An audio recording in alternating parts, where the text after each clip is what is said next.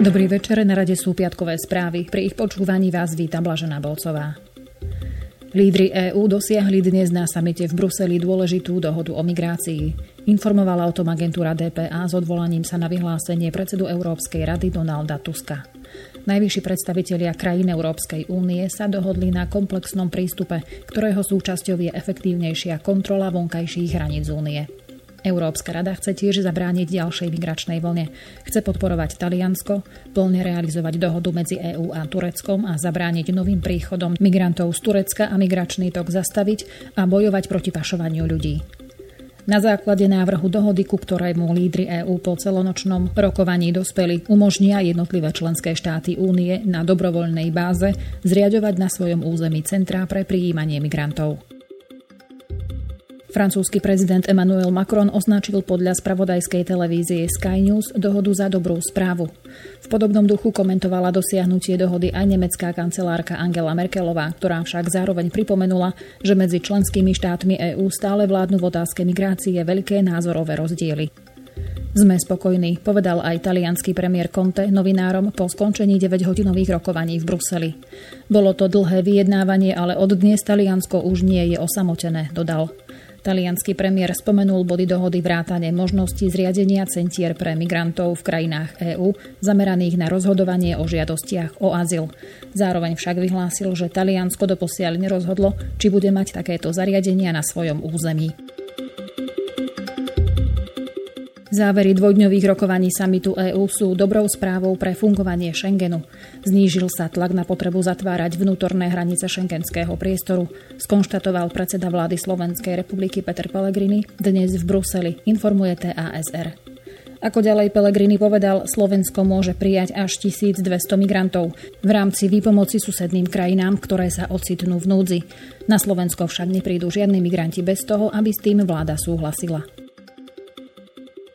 Premiér zdôraznil, že závery samitu sa primárne sústreďujú na ochranu vonkajších hraníc únie a na zámer vytvoriť vyloďovacie platformy v tretích krajinách pre migrantov, ktorí sa chcú dostať do Európy. Možnosť vytvorenia týchto platformiem má preskúmať Európska komisia a ich budovanie bude prebiehať v súčinnosti s úradom Vysokého komisára OSN pre utečencov a Medzinárodnou organizáciou pre migráciu. Podľa Pelegriniho kontrolované centrá pre migrantov v krajinách prvej línie budú financované z rozpočtu EÚ, čo odľahčí finančnú záťaž týchto krajín.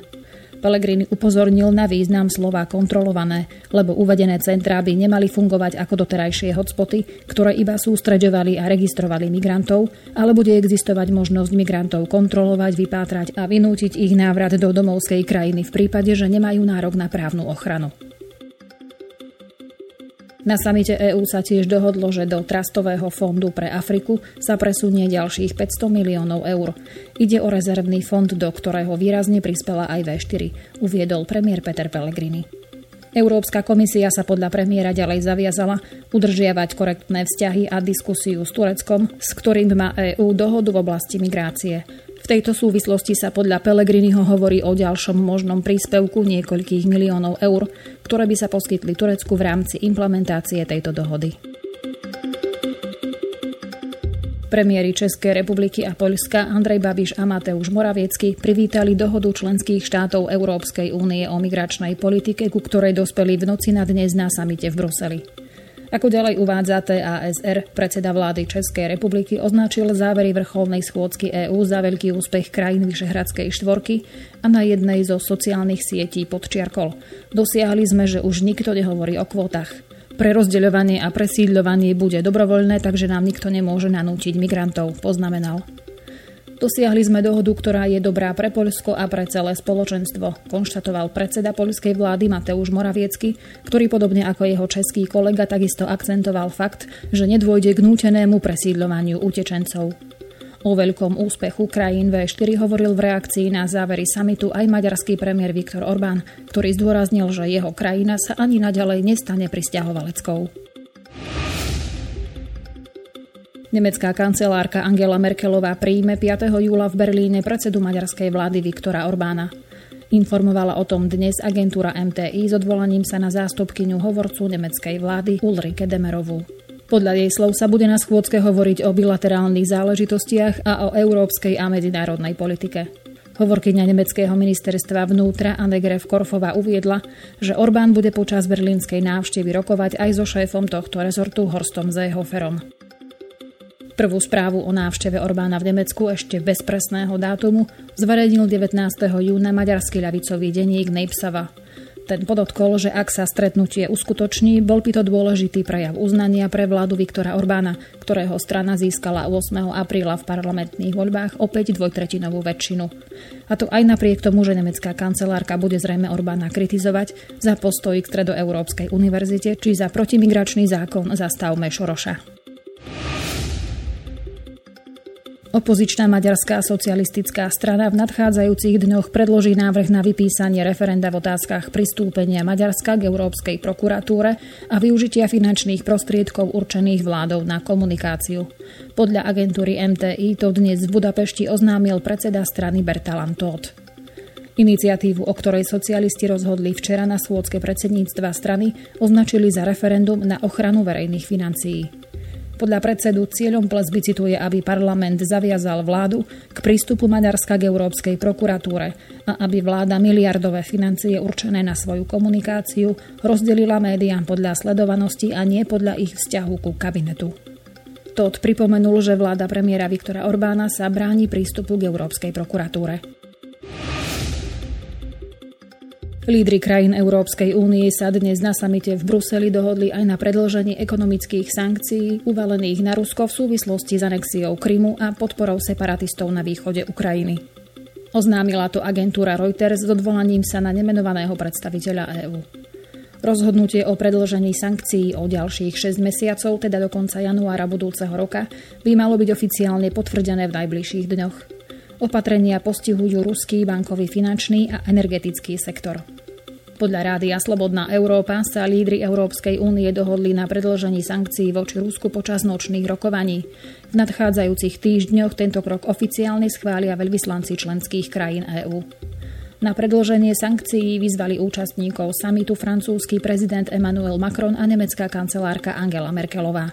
Svojich kolegov predtým informovali o stave implementácie Minskej mierovej dohody, ktorá by mala ukončiť konflikt na východe Ukrajiny. Ani jedna zo strán však jej ustanovenia zatiaľ plne neimplementovala. Ďalšie rokovania v astanskom formáte pre politické riešenie konfliktu v Sýrii, ktorých garantmi sú Rusko, Irán a Turecko, sa uskutočnia 30. a 31. júla v ruskom Soči. Oznámil to dnes námestník ruského ministra zahraničných vecí Sergej Veršinin pre agentúru TAS.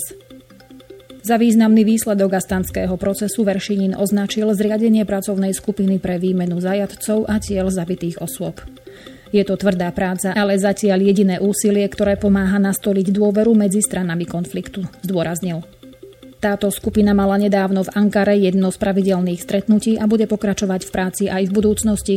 Dúfam, že aj počas schôdzky v astanskom formáte v Soči 30. a 31. júla, dodal Veršinin. Prvé rokovania v astanskom formáte sa konali v januári 2017 v kazašskej metropole Astana, a to za účasti zástupcov sírskej vlády, povstaleckých zoskupení Ruska, Iránu, Turecka i USA. Celkovo 294 sírčanov odišlo včera z Libanonu a vrátili sa do svojej vlasti. Ide o tohto ročnú prvú skupinu sírskych utečencov, ktorí našli dočasný domov v Libanone a mohli sa vrátiť do svojej vojnou zmietanej domoviny, informovala agentúra AP. Ide o súčasť programu libanonskej vlády na repatriáciu sírskych občanov, ktorú Bejrút označuje za dobrovoľnú. Podľa libanonských úradov sa v krajine momentálne zdržiava približne milión registrovaných občanov Sýrie, čo výrazne negatívne ovplyvňuje už aj tak krehké hospodárstvo Libanonu. Návrat občanov Sýrie do vlasti sa stal predmetom sporu medzi libanonskou vládou a úradom Vysokého komisára OSN pre utečencov. Bejrút obvinil úrad z toho, že presvieča utečencov, aby sa naspäť do Sýrie zatiaľ nevracali. Úrad tieto obvinenia odmieta a spolu s niektorými organizáciami na ochranu ľudských práv označili návrat sírskych občanov za predčasný, keďže v krajine stále prebieha vojna. Libanonská vláda však argumentuje, že sírskej vláde a jej spojencom sa podarilo získať späť takmer celú časť územia okupovaného protivládnymi vzbúrencami a zabezpečiť dostatočnú stabilitu krajiny na návrat svojich občanov. Približne 100 migrantov sa zrejme utopilo potom, ako sa ich loď prevrátila pri západnom pobreží Líbie nedaleko od Tripolisu. Uviedol to dnes hovorca líbyskej pobrežnej stráže. Pobrežná stráž zachránila 14 osôb z tejto lode, ale hovorca nevedel povedať presný počet migrantov, ktorí boli pôvodne na palube a ani ich národnosť. Nie je tiež jasné, kedy a odkiaľ sa vydali na nebezpečnú cestu do Európy, uvádza agentúra AP. Líbia je v chaose od povstania z roku 2011. Je v súčasnosti hlavným východiskovým bodom pre plavby nelegálnych migrantov do Európy. S podporou európskych krajín však líbyjské orgány v poslednom období zvyšujú svoje úsilie obmedziť migračné prúdy. Spojené štáty dnes oficiálne ukončili svoju 70 rokov trvajúcu vojenskú prítomnosť v juhokorejskom hlavnom meste Soulu. Otvorili totiž nové veliteľstvo vo väčšej vzdialenosti od hranice so Severnou Kóreou, informovala agentúra AP. K presťahovaniu veliteľstva do väčších priestorov na základní Camp Humphreys, približne 70 km južne od Soulu, prichádza v čase zmiernenia napätia na Korejskom polostrove, ale s aktuálnym vývojom situácie nesúvisí. Plánovalo sa totiž už viac ako 10 rokov, ale niekoľkokrát došlo k odkladom pre problémy s výstavbou a financovaním. Nové veliteľstvo, ktorého výstavba stála 11 miliárd dolárov, je najväčšou americkou zámorskou základňou.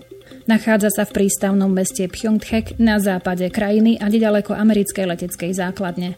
Nové americké veliteľstvo je optimálnou lokalitou umožňujúcou rýchly presun a zhromaždenie vojakov v čase krízy, dodáva AP. Americký minister obrany Jim Mattis a jeho japonský rezortný partner Ikunori Onodera sa dnes počas rokovaní v Tokiu zaviazali, že budú úzko spolupracovať na denuklearizácii Severnej Kórei. Obaja ministri sa zišli prvý raz od historického samitu medzi americkým prezidentom Donaldom Trumpom a severokorejským lídrom Kim Jong-unom, ktorý sa konal 12. júna v Singapure. Kim na samite súhlasil s úplnou denuklearizáciou korejského polostrova. USA a KLDR však ešte stále musia vyrokovať podmienky, za ktorých by sa Severná Kórea vzdala jadrových zbraní a dosiahla odvolanie sankcií. Trumpovo neočakávané ohlásenie pozastavenia americko-juhokorejských vojenských cvičení prekvapilo Japonskou a Južnú Kóreu, pripomína agentúra DPA. Metis uviedol, že k rozhodnutiu o pozastavení manévrov došlo s cieľom vytvoriť priestor pre diplomatov, rokovať úspešne a zvýšiť vyhliadky na mierové riešenie na polostrove. Odklad vojenských cvičení sa však považoval za veľké víťazstvo pre Severnú Kóreu, ako aj pre regionálnu veľmoc a severokorejského spojenca Čínu. Metisová návšteva Japonska bola jeho poslednou zastávkou na azijskom turné potom, ako už rokoval v Číne a v Južnej Kóreji, dodáva DPA. To je na dnes všetko. Agentúrne správy boli prevzaté z portálov HN Online, parlamentné listy, Pravda teraz a web noviny. Želám pekný večer a do počutia.